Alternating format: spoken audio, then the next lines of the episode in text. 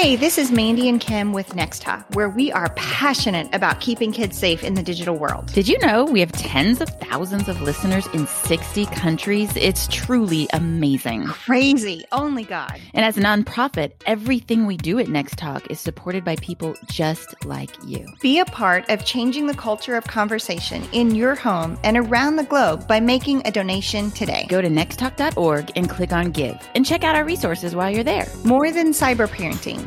Conversations to connect. We recently did a social media post talking about how we recommend random phone checks, and there was a mom who just had a really, really great question as a comment. So I want to set this up for you. The post was about random phone checks, and what we were recommending here is, you know, when your kids first get a cell phone, you're going to check that phone often. You know, for me, it was every night for like a week or two.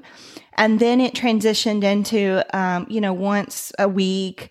Uh, then it, you know, then it spaces out more. The more you don't find that they're hiding from you, the more you trust them.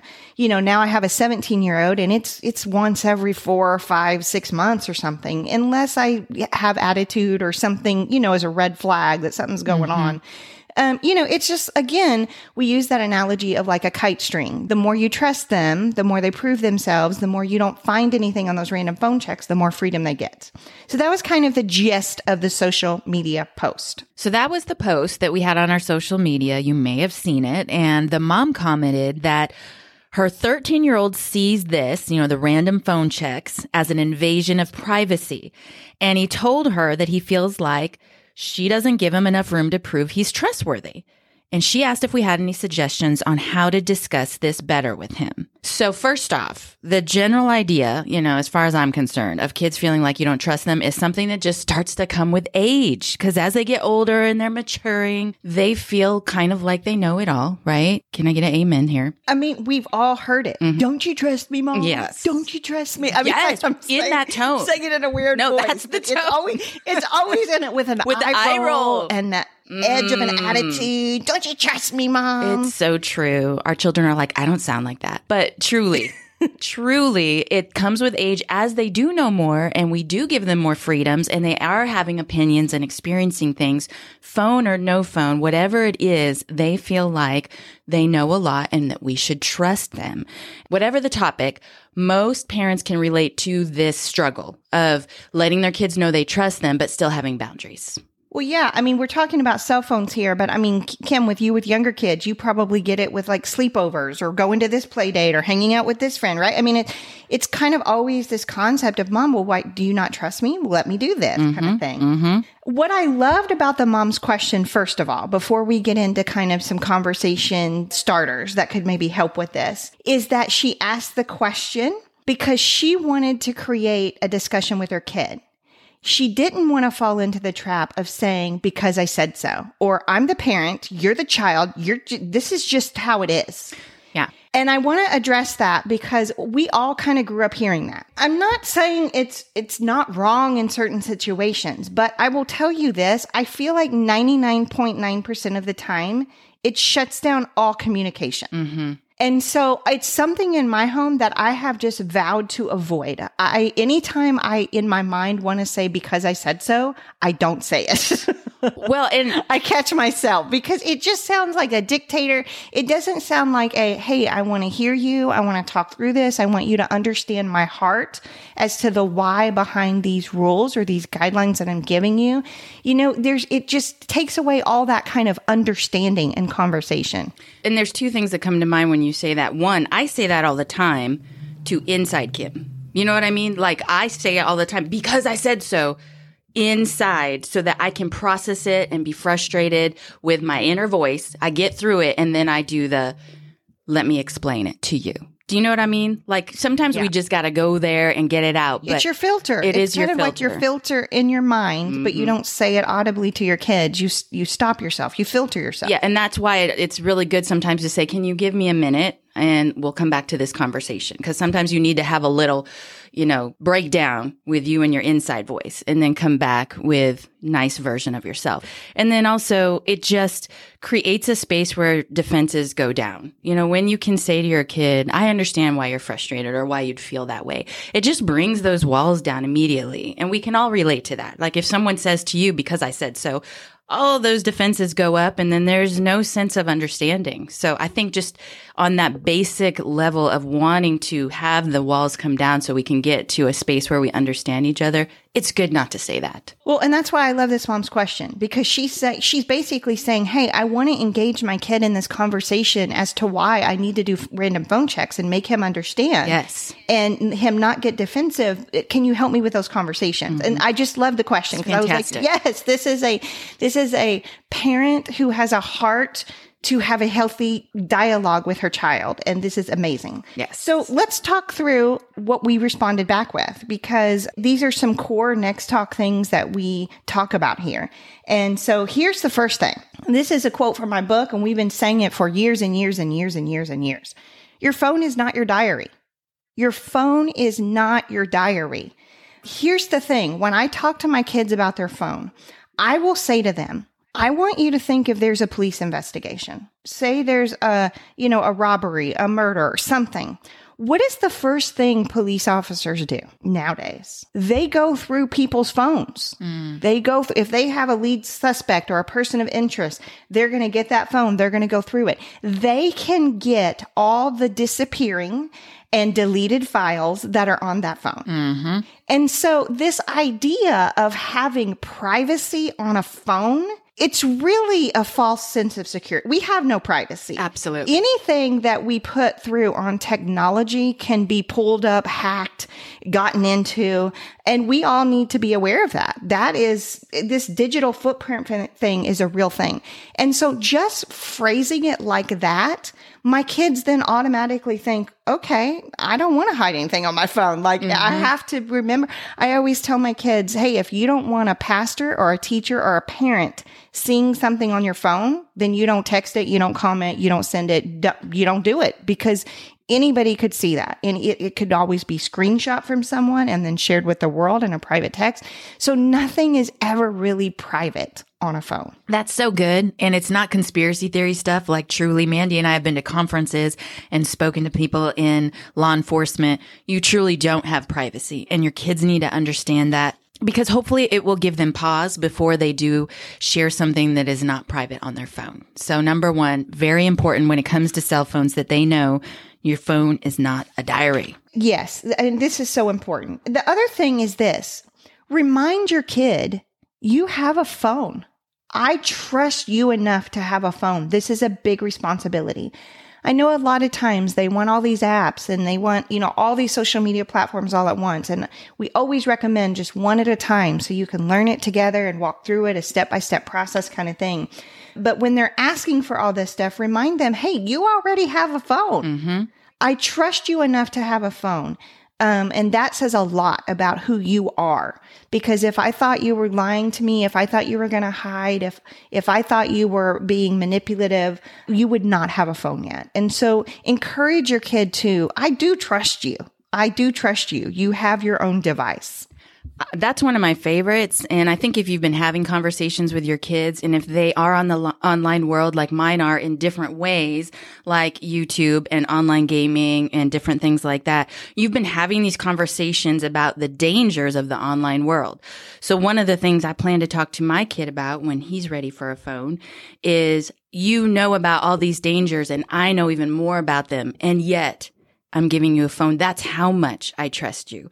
So if they have kind of um, a frame of reference for how much is out there that they could be exposed to, and yet you trust them, that might help them too to understand um, that you really do trust them when they have this question come up. Well, and that goes back to one of our previous shows, Kim. I think it was, uh, when should my kid get a cell phone? Mm-hmm. Or how do, how do I get my kids to tell me what they're seeing online? when you finally do make that decision to give your kid a phone, it needs to come off of something amazing that they've told you, that they earned that phone, mm-hmm. because it's that positive reinforcement of, you keep telling me, mm-hmm. you get more freedom, mm-hmm. but you need to not keep secrets from me, and everything that's happening in your online world or in person, you got to keep telling me and being honest. That's how you earn more freedom. Listen, kids are always going to want you to put that kite string out faster and faster and faster. Of course. They want to grow Our up. Our job as Our job as parents, I mean, if you really think about it, I was thinking about this the other day when we went bowling and we put the gutter things up, you know, to make sure that we couldn't have gutter balls because, you know, we're all bad. We're all bad. Yep. Don't even make fun Wait of us, a minute. Don't even. You're, you're, don't you even. Don't have children anymore. You have young adults and you put up the bumpers. Girl, I put the bumpers on for me. I put the bumpers on for me, okay? And I was mm. thinking about this. I was like, you know, as parents, like that's our job, is to be those bumper rails, mm-hmm. you know? And and the kids, they they want them off. They want the balls to go flying over all the other, you know, yes. my son would love it if he could just skip lanes yeah. and go, go do a strike in three lanes over, you know? But my job as a parent is to say, hey, you gotta, this path is the best for you. And it kind of helped them maneuver that. They're always going to be wanting more freedom faster and faster and faster. Our job is to let that kite string out gently and at the right time because we know they can handle it. That's our job as parents. And I think we have to really take this very seriously. I think it's a very important in this fast-paced, overexposed world that we help them get little doses of the world at a time when they're ready. And this applies to everything. Like we said before, you know, in this case, the mom asked the question about the phone. But as you mentioned, you know, in my world, it's, you know, sleepovers, it's YouTube, it's online gaming, it's all these different things, friend groups, walking down the street to someone's house or going somewhere without mom. Those are the things that we're navigating with freedoms and why don't you trust me? And that analogy about the bowling is a perfect example of how that works for any situation with trusting your kids. I mean, they need to know that if I just take those rails down, the things you're exposed to, you're not ready for yet. And I love you so much that I want you to experience them one step at a time. So you learn how to navigate them while you're under my roof. So when you're ready to fly and make those decisions on your own, you really will be ready. And I'll be your number one cheerleader. Amen, sister. Okay, so back to this mom's question. Her kid is thirteen years old, so we've talked about your phone is not a diary. Hey, I do trust you. You have a phone. Look, look at all the freedom I'm already giving you at thirteen, you know, for you to have this. This is a big deal that I trust you enough to give you a phone. The other thing that I uh, really wanted to instill in her is this. We need to make our un- our kids understand there are bad people who misrepresent themselves online. They will say they're a thirteen-year-old kid. They know how to talk like you and act like you and joke with you and, you know, make funny YouTube references to think that they're a kid. Um, they know they are experts at grooming and they take advantage of kids. And so as parents, uh, you know, our job is to make sure that nobody takes advantage of you. Again, it's that bumper rail mentality, mm-hmm. right? And so explain to your kid, your prefrontal cortex in your brain, it's not fully developed until your mid-twenties. And that helps you determine judgment and that kind of thing.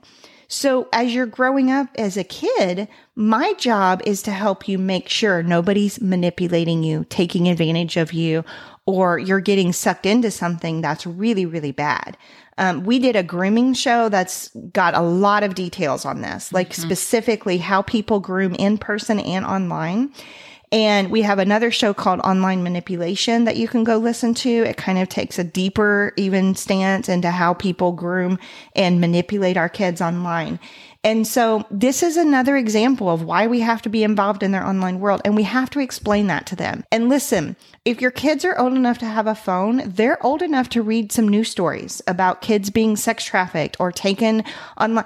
I do that with my kids. When I see a news story, or we have a Next Talk family that we're working with, you know, I will say anonymously, um, you know, this happened today to this little kid, and I want you guys to be aware of it. Like, I use real life examples so they know, like, good, smart, amazing kids are being manipulated online. And so they can too.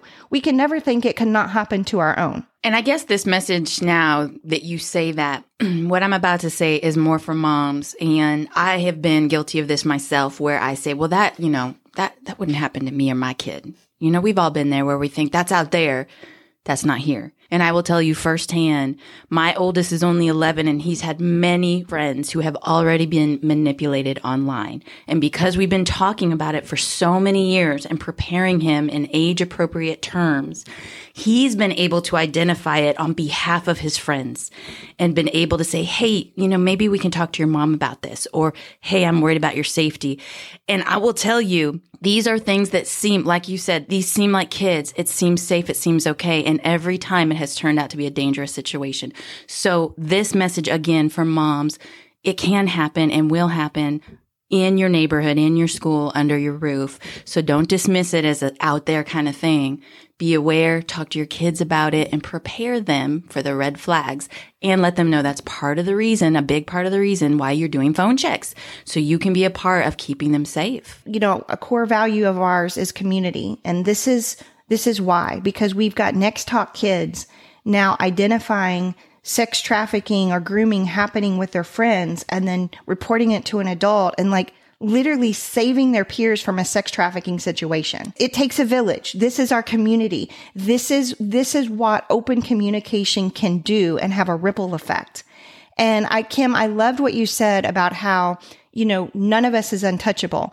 And this is one of the ways we talk about all the time about how stranger danger has changed over the years. It used to be we just had to be worried about our kids being kidnapped from the white van with the guy offering the candy. That's not the case anymore. A stranger can be communicating with your kid on the Xbox and talking with them on the headset, and you have no idea. And so that's why these conversations are so, so important. You know, this started with a question from a mom, uh, which we love, and we love answering on social media, but we want to incorporate that more in our show. So if you have a question, we'd love to hear from you. Email us at admin at nexttalk dot org, or you can message us on Facebook, Instagram, or Twitter. We want to answer your question on our show so that more people who probably have similar questions or the same one can get some help and resources. Couple of things that are really important and exciting. Um, we have been on a hiatus taking care of our families and mental health during the summer. But starting on September thirteenth, we're going to be launching new content, new shows for you. And guess what? This is year five that we've been doing our podcast and radio shows. Can you believe that? Season five. We started in twenty seventeen mm-hmm. with this podcast. That's crazy, Kim. It is. Great. We had a couple hundred listeners, and now we're like over a hundred thousand. It's so exciting to see what God is it doing. It is exciting. And so we'd love for you to share our podcast, um, leave some reviews, like it, subscribe, of course. But if you, this is the time, like all the new parents you're meeting in your kids' classroom, share our podcast with them, tell them about it. And we have a ton of events coming up in September. I get to travel to Alabama. I'm so excited. I've got some church events coming up. Um, if you would like to host us at your church, just go to nexttalk dot org and click on events. There's a form you can fill out, and our event coordinator will get you all the information you need to plan an event. We can also come to your school too. So we'd love to hear from you. We love to come and connect with you. So last year, was it last year? During oh COVID, God. we did, we started doing online group, and they were amazing. I have made so many close friends. This idea of the village being expanded through the online groups, like I'm so excited about it. I can't wait to launch new groups this semester. Yes. And so if that's something that you would like to do, um, be watching our social media.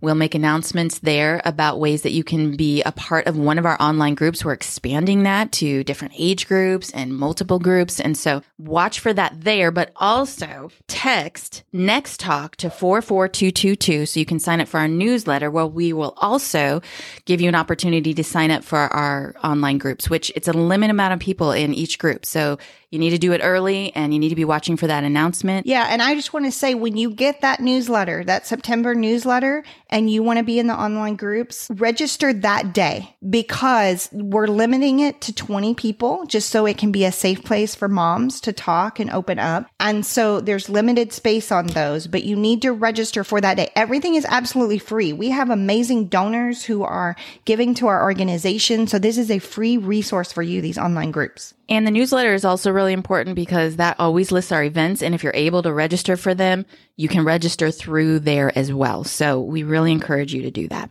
You know, I just want to say thank you to our Next Talk listeners. I, we were worried about taking a break over the summer. And we actually heard positive feedback from moms and dads saying, thank you for modeling for us what we need to do. We all need to step back when we get frazzled. And I'm telling you, for my own mental health, I don't know. I could not have recorded a show every week. And so it has been life-giving for me to take a minute with my family.